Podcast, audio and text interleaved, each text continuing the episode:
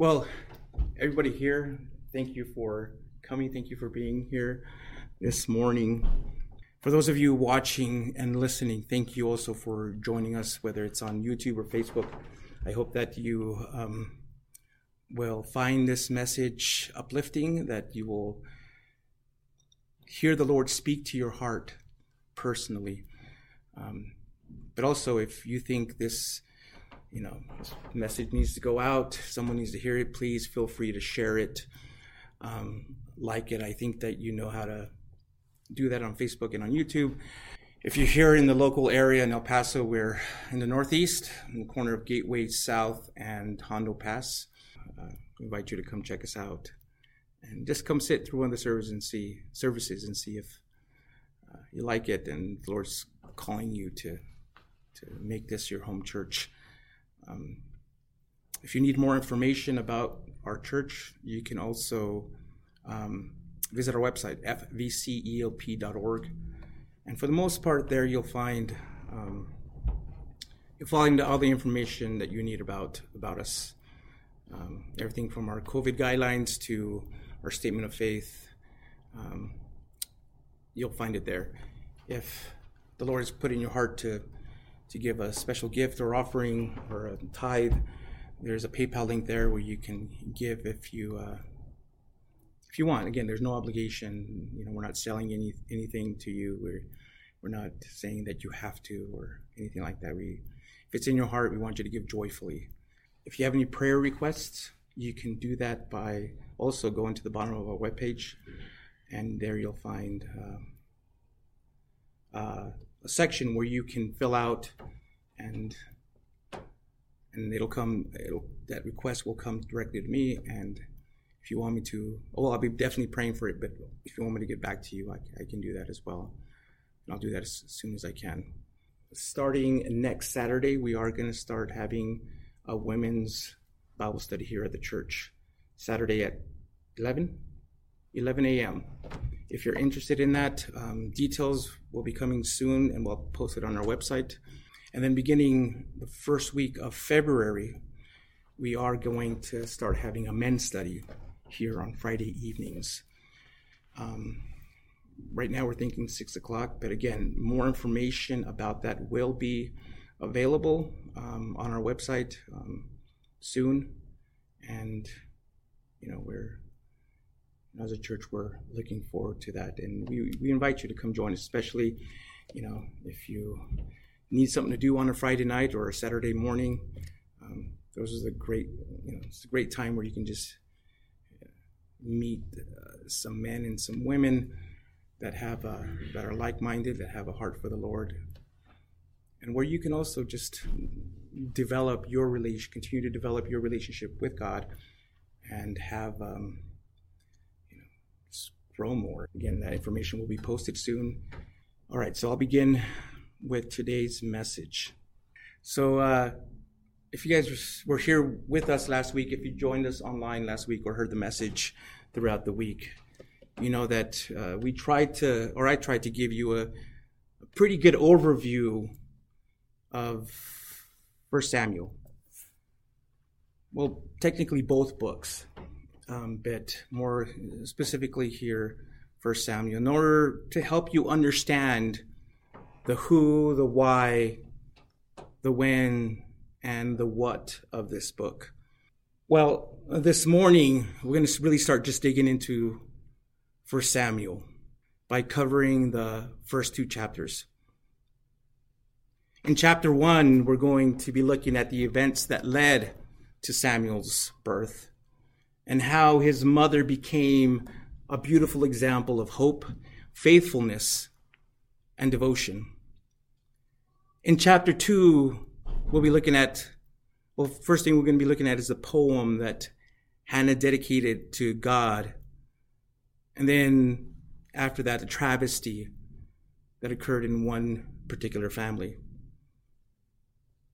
And so I've titled this morning's message from desperation to hope for a couple of reasons. First of all, not only are we going to see or read about a barren woman going from desperation to hope, But we're also going to see that the nation of Israel was also in uh, spiritual desperation. And we're going to see glimpses of the hope that they needed, that they were looking for, that they were waiting for. And secondly, I hope that uh, in your own life as well, that you can go from desperation to hope because of Jesus Christ, because of what Jesus Christ did on the cross for you and for me. So before we get into God's word, let's ask Him to speak to us this morning. Lord God, thank you again. We come before you before we get into your word to, to ask you to speak powerfully to us through through your word and through this message that I'm about to deliver, Lord. Lord, we know that you work in amazing, beautiful ways and So we ask right now that you remove all distractions, Lord. That we just uh, focus on the written word and, and the message here, Lord, and so that whatever it is that you need to tell us, to, that we'll be able to hear it clearly, Lord. So open our minds, open our hearts to receive it. I also pray for those that are watching and or are going to be listening later on, Lord, that you will minister to them as well, that you will speak to them powerfully this morning. That they will, after this message, that lives will be transformed, that relationships will be healed, that everyone will see that again, because of you alone, people can go from desperation to hope. So fill this room with your spirit, Lord. And may we just continue to worship you now. Pray this in the name of your Son, Jesus Christ. Amen. All right, First Samuel chapter 1. And the Word of God says, There was a man from Ramathaim, Zophim, in the hill country of Ephraim. His son was Elkanah, the son of Jeroham. Jeroham son of Elihu, son of Tohu, son of Zuph, an Ephraimite. Ephraimite. He had two wives, the first named Hannah, and the second. Penaniah. Peninnah, sorry, Peninnah. Peninnah had children, but Hannah was childless. This man would go up from his town every year to worship, to sacrifice to the Lord, to the Lord of armies at Shiloh, where Eli's two sons, Hophni and Phinehas, were the Lord's priest. However, Elkanah offered a sacrifice. However, whenever Elkanah offered a sacrifice, he always gave portions of the meat to his wife, uh, Penana, Penana, and each of their sons and daughters. But he gave a double portion to Hannah for he loved her even though the Lord had kept her from conceiving. Her, her rival would taunt, would taunt her severely just to provoke her, because the Lord had kept Hannah from conceiving. Year after year, when she went up to the Lord's house, her rival taunted her in this way. Hannah would weep and would not eat. Hannah, why are you crying? Her husband Elkanah would say. Why won't you eat? Why are you troubled? Am I not better to you than ten sons? On one occasion, Hannah got up after they ate and drank at Shiloh. The priest Eli was sitting on the chair by the doorpost of the Lord's temple. Deeply hurt, Hannah prayed to the Lord and wept with many tears. Making a vow, she pleaded, Lord of armies, if you will take notice of your servant's affliction, remember and not forget me, and, and give your servant a son. I will give him to the Lord all the days of his life, and his hair will never be cut. While she continued praying in the Lord's presence, Eli watched her mouth. Hannah was praying silently, and though her lips were moving, her voice could not be heard. Eli thought she was drunk and said to her, How long are you going to be drunk? Get rid of your wine. No, my lord, Hannah replied. I am a woman with a broken heart. I haven't had any wine or beer. I've been pouring out my heart before the Lord. Don't think of me as a wicked woman. I've been praying from the depth, the depth of the ang- of my anguish and resentment. Eli responded, Go in peace, and may, and may the God of Israel grant, grant the request that you've made of him. May your servant find favor with you, she replied. Then Hannah went on her way. She ate and no longer looked despondent. Now, since Samuel is the principal figure in these first eight chapters of this book, the emphasis of, these, of this opening section is on Samuel's family. The first two verses introduces, introduces us to Elkanah, whose name means God created, who was a Levite from Ramathaim Zophim. And you'll find out soon that's when it's shortened, it's the town of um, Ramah in Ephraim. And his two wives, Hannah, whose name means grace, and Peninnah, which whose name means pearl. Now it's important to keep in mind that although in the New Testament the Lord permitted bigamy and polygamy, its practice never received his sanction. According to Genesis chapter 2 verses 18 through 25, God's original plan was that one man be married to one woman for one lifetime, as long as they lived.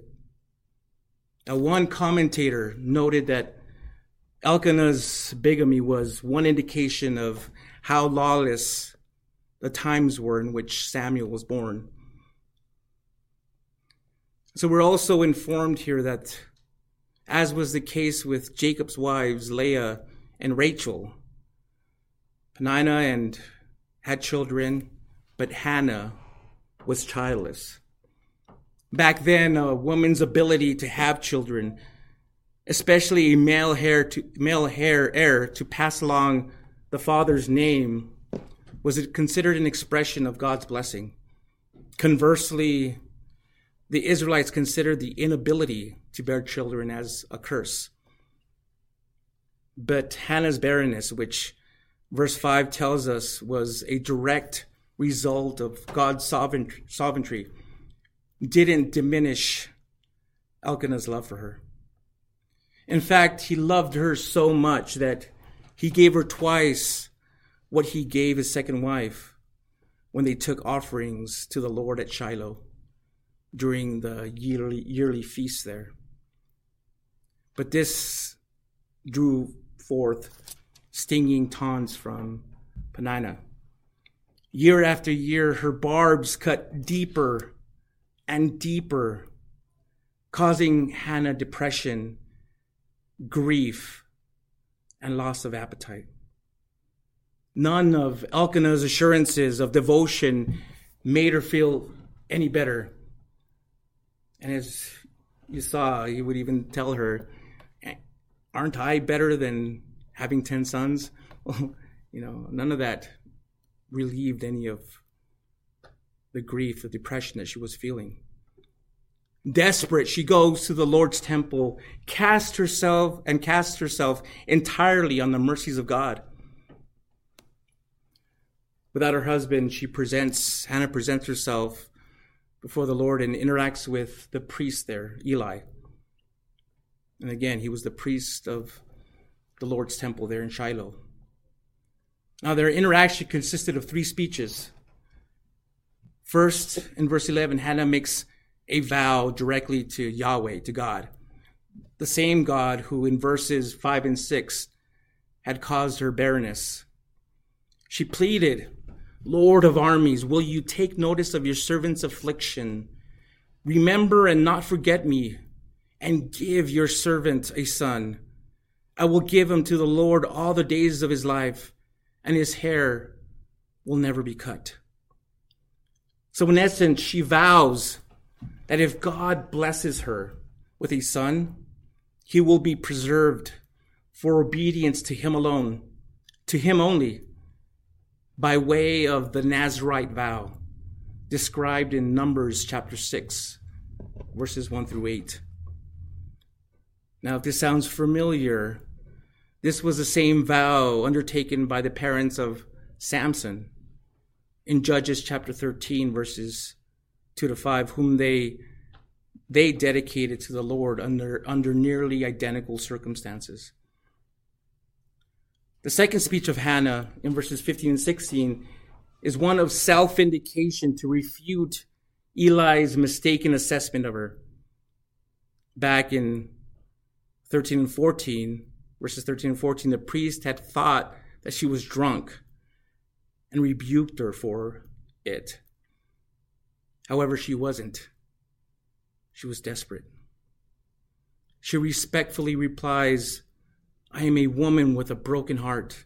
I haven't had any wine or beer. I've been pouring out my heart before the Lord. Don't think of me as a wicked woman. I've been praying from the depth of my anguish and resentment. The third speech in verse in verse 17, Eli responds with a word of encouragement. Go in peace, and may the God of Israel grant your requ- the request you've made of him. As a result, the grief and despair she felt in verse 8 disappeared in verse 18. Why? Because she held on to and believed the words that she received by Eli that God would answer her prayer. It then says at the end of verse 18 that Hannah went on her way. She ate and no longer looked despondent. Here's the thing, though. Although her circumstances were the same, she was no longer discouraged and was now a new, restored woman with a new chance of life. What an example Hannah is in her praying it was a prayer born out of sorrow and suffering. But in spite of her feelings, she laid bare her soul before the Lord. John Bunyan, the author, said this In prayer, it's better to have a heart without words than words without a heart. Well, that's the way that Hannah prayed. And that's the way we ought to pray as well. Hannah's prayer revealed that faith and devotion, that her faith and devotion were so strong that they rose above the misunderstanding and criticism of the nation's highest spiritual leader at that time. And so, likewise, when you give your best to the Lord, it's not unusual to be criticized by people who really ought to be encouraging you. Moses was criticized by his brother and sister. David by his wife. And Mary of Bethany by the apostle, by an apostle. Yet all three were commended by the Lord. So, friends, if you're a Christian, you can expect you can expect people to criticize you. But you ought to live so nobody will believe them. An important lesson that we can learn here is that God's people need to be a little bit more spiritually sensitive so they can rejoice with those who rejoice and weep with those who weep. Eli accused her of pouring out pouring out too much wine when all she was really doing was pouring out her soul to God in prayer. When was the last time you all did that? Just to pour your soul out in prayer.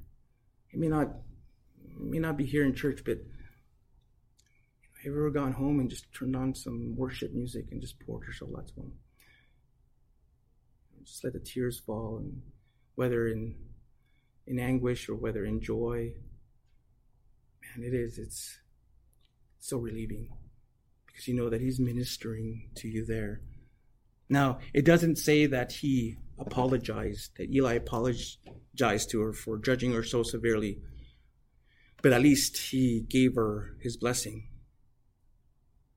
As believers, we need to be mindful of this and not be so quick to judge a fellow believer's behavior without really understanding what's going on. The Bible, the Bible tells us in James chapter 1, verse 19, everyone should be quick to listen, slow to speak, and slow to anger. Therefore, must be humble enough to admit when we're wrong and apologize when we mistakenly mischaracterize someone's sincere intentions. Okay, so the next section we're about to read tells us about what happened afterwards. We'll be picking up in verse 19. The next morning, Elkanah and Hannah got up early to worship before the Lord. Afterwards, they returned home to Ramah. Then Elkanah was intimate with his wife, Hannah, and the Lord remembered her. After some time, Hannah conceived and gave birth to a son. She named him Samuel because she said, I requested him from the Lord. When Elkanah and all his household went up to make the annual sacrifice and his vow offering to the Lord, Hannah did not go and explain to her husband, After the child is weaned, I will take him to appear in the Lord's presence and stay there permanently. Her husband Elkanah replied, Do what you think is best and stay here until you've weaned him. May the Lord confirm your word. So Hannah stayed there and nursed her son until, until she was weaned, until she weaned him. When she had weaned him, she took him with her to Shiloh, as well as a three year old bull, half a bushel of flour, and a clay jar of wine. While the boy was still young, she took him to the Lord's house at Shiloh. Then they slaughtered the bull and brought the boy to Eli. Please, my Lord, she said, as surely as you live, my Lord, I'm the woman who stood here beside you praying to the Lord. I prayed for this boy, and since the Lord gave me what I asked him for, I now give the boy to the Lord. For as long as he lives, lives, he is given to the Lord. Then he worshiped the Lord there. Now, I want, I want to go over something important that happened the next day that is often overlooked in the story. It says in verse 19 that the next morning, Elkanah and Hannah got up early to worship before the Lord. Now, the reason this is so important is because had they not done that, everything else that followed may not have happened. They both went up together and worshiped the Lord with a joyful heart, with a hopeful heart. And, you know, the Lord heard them and, and remembered them. Ladies and gentlemen, this goes to show what you've heard me say countless of times before. No matter what your circumstances are, the Lord desires your worship. In good times and in bad, our heart should always be that of Psalm 86:12. I will praise you with all my heart, Lord my God. I will honor your name forever. And when you're going through the storm or whether, you know, your life is sunny and clear, worship Him. I know it could be hard sometimes, but even in those difficult times, that's when we need to go to Him the most. That's when we just need to rely on Him the most and get our strength from. He's the only one that will get us through these difficult times. Well, verses 19 and 20 tell us that Elkanah was intimate with his wife Hannah. And the Lord remembered her.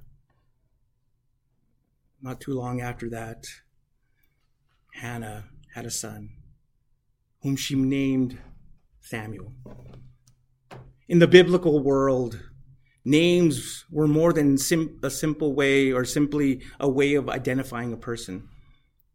They were a summary of statements of a person's character or a summary of statements of the God's work in a person's life.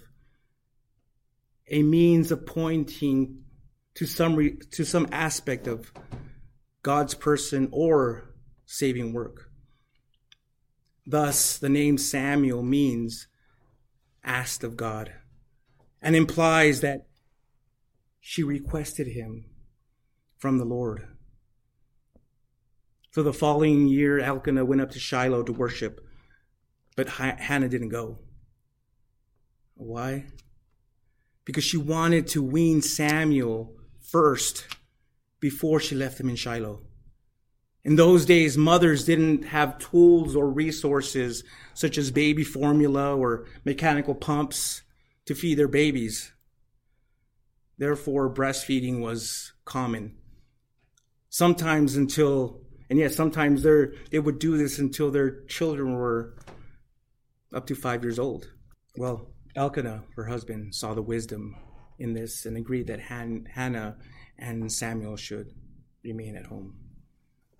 However, he may have been a little apprehensive that the temporary withholding of Samuel from the service of the Lord might jeopardize the Lord's favor. But in spite of his reservations, he respected her decision and told her, May the Lord confirm your word. So Hannah stayed home, and, and there she nursed her son until she weaned him. After Samuel's weaning was complete, she fulfilled her pledge and took him with her to Shiloh. After she and Elkanah made three sacrificial offerings, they then offered Samuel to the Lord as a lifelong Nazarite. Now keep in mind that even though they handed Samuel brought the boy to Eli, they were really giving him up to the Lord, not to Eli.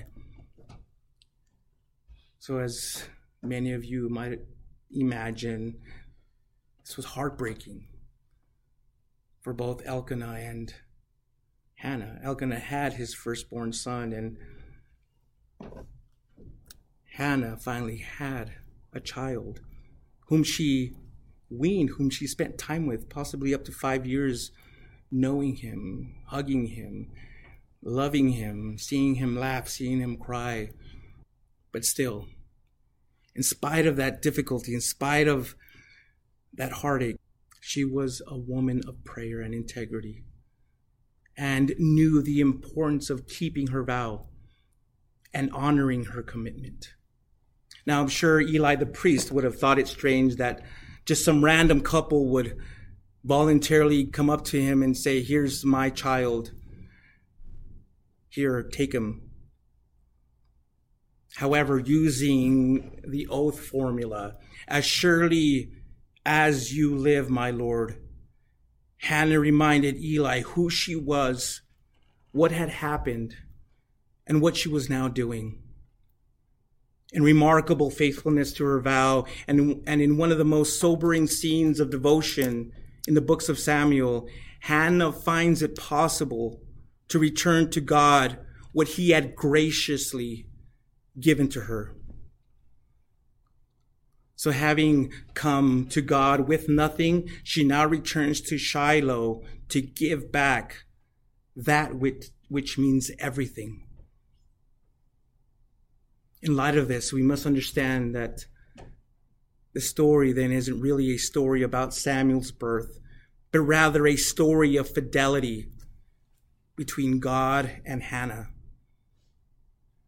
God's Hannah's faithfulness to God in keeping her vow and God's faithfulness in giving Hannah her child what she wanted. Furthermore, this story also shows us that God was that was the center of every aspect of this story. From beginning, from the beginning, he was the one who kept Hannah from conceiving to the end when he gave her what she asked him for. So thus it seems to me that the narrative here wants us to note what it wants us to notice is that Yahweh, that God, is also the key figure in our lives, in your life, and in many of our difficult circumstances. And it invites us to wait in our trouble with such a focus on God to see if prayers can be uttered, if vows can be made, if gifts can be received, if thanks can be rendered, if worship can be enacted. When all this becomes possible, it prepares us for a new and amazing and new and amazing things God is about to do in our lives. It says in Isaiah 40, chapter 40, verse 31, those who trust in the Lord will renew their strength. They will soar on wings like eagles. They will run and not become weary. They will walk and not faint. Well, if your Bibles are still open, I now want you to turn to chapter 2. In the first part of this chapter, we're going to see, we're going to read a poem not only gives us a, an eloquent expression of the birth of Samuel, but it also brings closure to chapter 1. So let's read that now. 1 Samuel chapter 2. Hannah prayed, My heart rejoices in the Lord. My horn is lifted up by the Lord. My mouth boasts over my enemies because I rejoice in your salvation. There is no one holy like the Lord. There is no one besides you. And there is no rock like our God. Do not boast so proudly or let arrogant words come out of your mouth, for the Lord is a God of knowledge and actions are weighed by him. The bows of the warriors, the bows of the warriors are broken, but the feeble are clothed with strength. Those who are full hire themselves out for food, but those who are starving hunger no more. The woman who was childless gives birth to seven, but the woman with many sons pines away. The Lord brings death and gives life. He sends some down to Sheol, and he raises others up. The Lord brings poverty and gives wealth. He humbles and exalts. He raises the poor from the dust and lifts the needy from the trash heap. He seats them with the noblemen and gives them a throne of honor. For the foundations of the earth are the Lord's. He has set the world on them. He guards the steps of his faithful ones, but the wicked perish in darkness. For a person does not prevail by his own strength. Those who oppose the Lord will be shattered. He will thunder in the heavens against them. The Lord will judge the ends of the earth. He will give power to his king. He will lift up the horn of his anointed. Elkanah went home to Ramah, but the boy served the Lord in the presence of the priest Eli.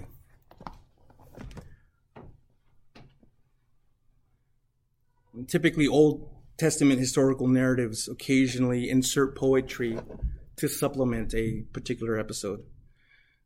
Such poems are usually a prayer, a song, or a speech of a central character, and they frequently crystallize the important theological themes of the book or of the episode. Well, this one we read here does just that, but it's also so messianic in character that Mary, the mother of Jesus, incorporated it, many aspects of this poem, into her own song of triumph in Luke chapter 1. There in Luke chapter 1, verses 46 through 55, she praised, Mary, that is, praised God for having selected her to be the human mother of Jesus, the Messiah. So, this beautiful poem, or many people call it a song, Hannah does three things she exalts, she extols, and she expects. She exalts, extols, and expects. Expects. Let me explain. First, in verse 1, she exalts the Lord or she rejoices. Hannah, with clear, a clear reference to her rival Peninnah, spoke of her joy in the Lord who helped her achieve satisfaction at last. Notice again that she rejoices in the Lord. In no way could she rejoice in leaving her son, but she could rejoice in the Lord. She shows us here that even in the most desperate situation, when we have nothing else to rejoice in, we can rejoice in the Lord. She also rejoices that her horn, her horn is lifted up by the Lord. Horns used by animals for defense or attack symbolize strength. Thus, Hannah here is describing the strength that had come to her at a time of crisis. In difficult times, our, our horn can be lifted up by the Lord. And when He does, we can proclaim the words the psalmist wrote in Psalm 92:10. You you have exalted my horn like that of a wild ox. You have poured over me fresh oil. Next, in verses 2 to 8, Hannah extols. Now, this word here is another way of saying that she glorified the Lord. See, through his attributes, God's attributes such as holiness, strength, or as it says here, rock, knowledge and discernment, and in view of his actions toward both the ungodly and the godly, the Lord demonstrated his awesome sovereignty in human affairs. And so, knowing this, she glorified the Lord because this holy God is a just judge of the actions of his people. Unlike the people involved in human judicial proceedings, human judges that we see in courts, the Lord knows everything and is able to weigh us and our actions accurately. She also glorifies him in verse 5 as she references herself and Peninnah. The woman who is childless gives birth to seven, but the woman with many sons pines away. The breaking of bows, of bows in verse 4, hunger no more in verse 5, the raising of the dead in verse 6, and elevating the poor in verses 7 through 8 all refer to the principle that the final disposition of all things is in the hands of the Lord. She then alludes in verse 8 that he who created the world was able to cause her to triumph. Folks, in the same way, he, he does the same for you and for me. If he allows us to live. He can make us rich or poor, exalted or abased, for He knows what's best. Now, this doesn't suggest that you should meekly comply with difficult circumstances and do nothing about them. Not at all. Rather, it suggests that you can change these circumstances that rather it suggests that you can't change these circumstances without the Lord's help. In His grace, God can choose the poor and raise them up to sit with princes. Princes. He takes them from the dust and the garbage heap and puts them on glorious thrones. But isn't that what God did for Jesus? and what Jesus did for us when he saved us? Indeed, because of the cross, the Lord has turned the world upside down. And the only people who have a clear vision and true values are those who have trusted in Jesus. The third part of her song, in verses 9 and 10, she shares her expectation from the Lord. And what's that expectation? She her expectation is that God guards the steps of his faithful ones, but the wicked perish in darkness. The wicked, or those who oppose the Lord in verse 10, are those who try to prevail, those who try to get ahead, those who try to do it by their own strength. Whereas his faithful ones are those who have a covenant relationship with him, those who un, those who know him, his children, and these don't rely on their own strength, but on that of their God. So as we look at what's going on in our country, for example, either with COVID or what's going on polit- politically, we may think that God has abandoned the earth to Satan and his demonic powers. We think that the Lord has given up on us and he wants nothing to do with us. He's abandoned us and wants nothing to do do with us anymore. But the fact is that he is still, that there's still, that this world is still the Father's world. And he has set his king on heaven's throne. If you're a child of God walking on this earth and walking in the light, the Lord will guard and guide your steps. But sadly, the wicked walking in spiritual darkness, those who have no relationship with the Lord, who don't understand the Lord, who have never been born again or received Him as or surrendered their lives to Him, they're walking in spiritual darkness because they're depending on their own wisdom and strength. It may seem that the wicked have it made, but one day the storm of God's wrath will, will burst upon them in fierce judgment. So when it seems that God isn't doing anything, keep in mind that He is patient and long suffering with those who resist Him.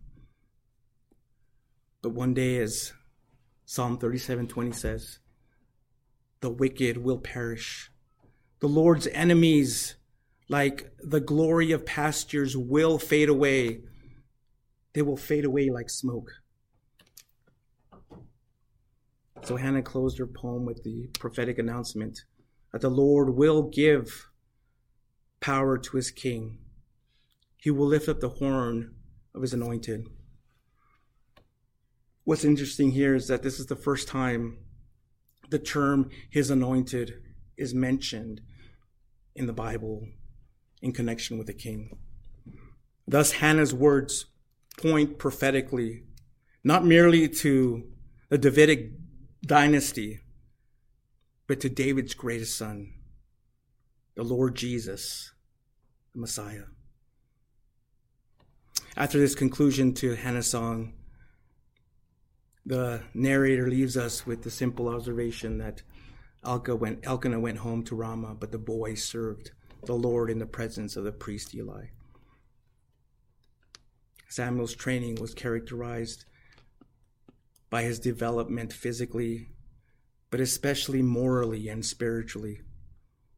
See, it says in verse 26 that the boy Samuel grew in stature and in favor with the Lord and with people. And as the story continues to unfold, we'll see how this appropriately described a son who, like Mary's, had become a uh, who had had come as a blessing of God to the world. Now, in the second section, the last section we're about to read here in chapter two, the narrator will show us differences between Samuel's growth in godliness and the moral decadence of Eli's sons. So once more, let's go back to our passage here in 1 Samuel and read that last section.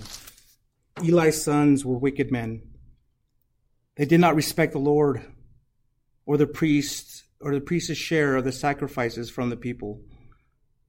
When anyone offered a sacrifice, the priest's servant would come in with a three pronged meat fork while the meat was boiling and plunge it into the container, kettle, cauldron, or cooking pot. The priest would claim for himself whatever the meat fork brought up. This was this is the way they treated all the Israelites who came there to Shiloh. Even before the fat was burned, the priest servant would come and say to the one who was sacrificing, Give the priest some meat to roast because he won't accept boiled meat from you, only raw. If that person said to him, The fat must be burned first, then you can take whatever you want for yourself. The servant would reply, No, I insist that you hand it over right now. If you don't, I'll take it by force. So the servant's sin was very severe in the presence of the Lord because the men treated the Lord's offering with contempt. Samuel served the Lord's pre- Lord served in the Lord's presence. This mere boy was dressed in, in the linen in the linen ephod. Each year his mother made him a little robe and took it, took it to him when she went with her husband to offer the annual sacrifice. Eli would bless Elkanah and his wife. May the Lord give you children by this may, may the Lord give you children by this woman in place of the one she had given to the Lord. Then they would go home. The Lord paid attention to Hannah's need, and she conceived and gave birth to three sons and two daughters. Meanwhile, the boy Samuel grew up in the presence of the Lord. Now, Eli was very old. He heard about everything his sons were doing to all Israel and how they were sleeping with the women who served in the entrance of the tent meeting, the tent of meeting. He said to them, Why are you doing these things? I have heard about your evil actions from all these people. No, my sons, the news I hear from the Lord's people spreading is not good. If one person sins against another, God can intercede for him. But if a person sins against the Lord, who, who can intercede for him? But they would not listen to their father, since the Lord intended to kill them. By contrast, the boy Samuel grew in stature and in favor with the Lord and with people. A man of God came to Eli and said to him, This is what the Lord says didn't I reveal myself to your forefathers' family when they were in Egypt and belonged to Pharaoh's palace? Out of all the tribes of Israel, I chose your house to be my priest, to offer sacrifices on my altar, to burn, burn incense, to wear the to wear an ephod in my presence. I also gave your forefathers' family all the Israelite fire offerings. Why then do you why do all of you despise my sacrifices and offerings that I require at the place of worship? You have honored your sons more than me by making yourselves fat with the best part of all the offerings of my people Israel. Therefore this is this the Lord this is the declaration of the Lord, the God of Israel I did say that your family and your forefathers' family would walk before me forever. But now this is what the Lord this is the Lord's declaration. No longer. For those who honor me, I will honor, but those who despise me will be disgraced. Look, the days are coming when I will cut off your strength and the strength of your forefathers' house, so that none of your family will reach old age. You will see distress in the place of worship. In spite of all that, in spite of all that is good in Israel, and no one in your family will ever again reach old age. Any man from your family I do not cut off from my altar will bring grief and sadness to you. All your descendants will die violently. This will be the sign that will come to you concerning your two sons, Hophni and Phinehas. Both of them will die on the same day. Then I will raise up a faithful priest for myself, and he will do whatever is in my heart and mind. I will establish a, a everlasting dynasty for him, and he will walk before my anointed before my anointed one before my anointed one for all time. Anyone who is left in your family will come and bow down to him, for a piece of silver or a loaf of bread. He will say, Please appoint me to some priestly office so I can have a piece of bread to eat.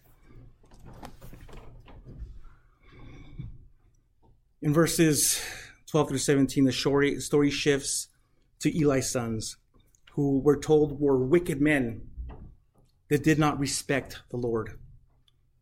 That also says that they were charged, that three sins were charged against them. First, they robbed the people of their share of the peace offering, not being satisfied with just the breast and thigh.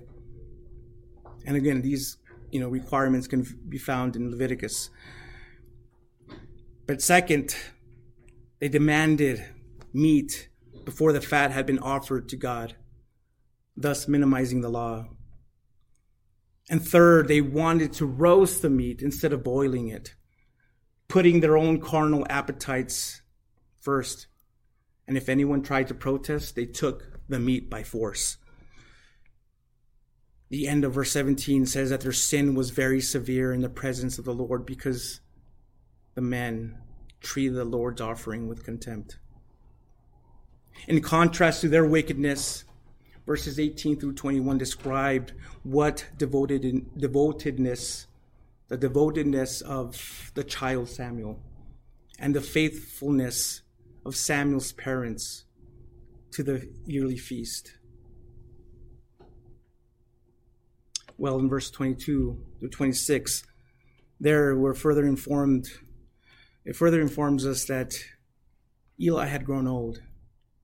When Eli had grown old, he had heard about everything his sons were doing were doing to all of Israel and how they were sleeping with the women who served at the entrance of the tent of meeting. Now, although he made a sincere attempt to correct them, it wasn't enough for them to repent of their sins and return to the Lord. Their hearts had become so hardened that, like the Pharaoh of old, God had intended to kill them. Now, we must remember that these events took place at the time of Judges, so it shouldn't surprise us that even the priesthood couldn't avoid the moral decadence of the period. Nevertheless, during the, this time, Samuel was quietly growing. His purity and goodness pleasing both the Lord and men. Well, it was only a matter of time before the Lord would respond to the wickedness to the wicked behavior of Eli's sons. And sure enough, in verses 27 through 36, it shows us what that response was an unmanned, unnamed man of God. Uh, through an unnamed man of God, the Lord rebuked Eli as harshly as he rebuked his sons and announced the doom of Eli's priestly house.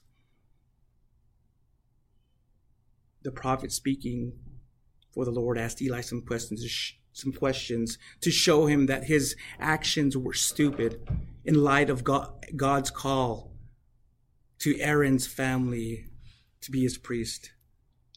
He then rebuked Eli in verse 29 for allowing his son's appetites to have priority of over the uh, over God's sacrifices and his offering. Now, the Lord's previous promise that the priesthood would never end assumed that the priests would be men of good, would be good men of good character. But because of the wickedness of Eli and his house, God rejected his priesthood because they had violated the conditions for its ongoing existence. What God says at the end of verse 30 sums it up well. For those who honor me, I will honor, but those who despise me will be in disgrace. Furthermore, his two sons, Hophni and uh, Phinehas, would die on the same day as a sign that all these judgments would come to pass. Yet the Lord would not terminate the office of the priest altogether. He states in verse 35 that he would raise a faithful priest who would do whatever is in his heart and mind. A priest who would have a lasting dynasty and walk before his anointed one for all time. Now, in human terms, this was fulfilled in 1 Kings chapter 2, when the priesthood was taken from Abiathar, descendant of Aaron's son Ithamar, and given to Zadok, descendant of Aaron's son Eleazar. As a result of this, Eli's descendants would be reduced to poverty, begging for bread and pleading to do menial tasks at the sanctuary. And again, thus fulfilling the words of verse 36. But in the ultimate sense, the faithful priest and anointed one are one in the same. The Lord Jesus Christ. He is both priest and king. And so, what do we see here in these two chapters? Well, chapter one makes it clear that the life and future of a nation depends on the character of the home, and the character of the home depends on the spiritual life of the parents. Eli and his sons had religious homes that were godless. But Elkanah and, his, and Hannah had a godly home that honored the Lord, and they gave him their best. The future hope of the people of Israel rested with that young lad in the tabernacle, tabernacle learning to serve the Lord. Therefore, we mustn't underestimate underestimate the power of the home or the power of a little child dedicated to God. So it's not necessarily again important that you raise them in a religious home, but that you raise them that you yourself become an ex- are an example of what it means to be a believer, what it means to be a follower of Christ.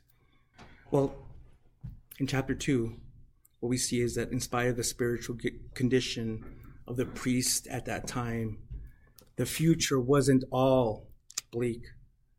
For the man of God who announced God would raise up a faithful priest, who, for the man of God who announced that God would raise up a faithful priest who would please God's heart and God's will. Although the immediate reference is to Zadok, ultimately it points to Jesus Christ. Our Lord came from the tribe of Judah, so he had no connection with the house of Aaron, but was made high priest in the order of Melchizedek. And if you're not sure what that means, then I recommend that you read Hebrews chapter 7 and 8, and that will explain it explain that to you why how he became the ultimate high priest of the Lord. So as you can see, there's a lot of material that was there covered in chapters 1 and 2. And I hope that, again, you were able to see that whether it was Hannah, Elkanah, well, they went from hope, from desperation to hope. Maybe you're going through that right now. You're, you're in a desperate situation, you're in a desperate time, and it's difficult for you to find hope. You find no hope. Let me tell you, you can find hope in Jesus. He will give you that hope, He will fill you with hope. You can cling on to Him, His words, and know that they will come to pass. He has made promises that will have come to pass and will continue to come to pass. You can trust in that. I know it's difficult to trust in the word of people and, and trust what people says, what people say. But you can trust in Jesus. You can trust in God because He will never lie. So hold on to Him. You, and if you haven't done that, if you haven't surrendered your life to Him, you can do that. You can do that today. He can give you that hope that you're desperately searching for. So, if you're watching, listening, and you see your need, you see that you need Jesus, and you're ready to surrender your life to Him. You're ready to lay your sins before Him on the cross and become a believer, become born again and know for a fact that if you were to die after this service, after you're listening to this, that you would know without a doubt of a shadow of a doubt that you would be with the Lord for all of eternity. Then I want to invite you to the cross and accept Jesus Christ as your Lord and Savior. So if that's you, I want you to bow your head and close your eyes. And with all your heart, all sincerity, pray this Lord Jesus, I admit that I'm a sinner, that I've blown it. So now I ask for your forgiveness. I believe that you died for my sins, and three days later you rose from the dead. So now I turn from my sins. I repent of my sins and confess you as my personal Lord and Savior. Lord God, Lord uh, Jesus, thank you for saving me. And I ask that you fill me with the Holy Spirit so that He can help guide me in my new born again life. In your name, amen. If you sincerely prayed that, the Bible tells us that the Bible says that you're born again. And right now, heaven, the angels are rejoicing in heaven because a person has gone from death to life. A sinner, another sinner has been cleansed, has been born again. So if you did, if you prayed that sincerely, I want you to reach out to me. I want to, want to speak with you, pray with you, maybe lead you in your next steps of your new born again life. So definitely call me, email me, you know, send me messages on a message on one of our social media sites.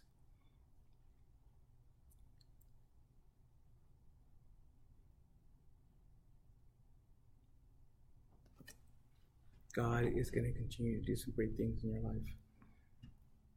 And He will give you, again, the hope that you need. Thank you for watching. Thank you for listening. We hope that you were blessed. We hope that you, know, you have a great week. I'll be praying for you. So until next week, goodbye and farewell.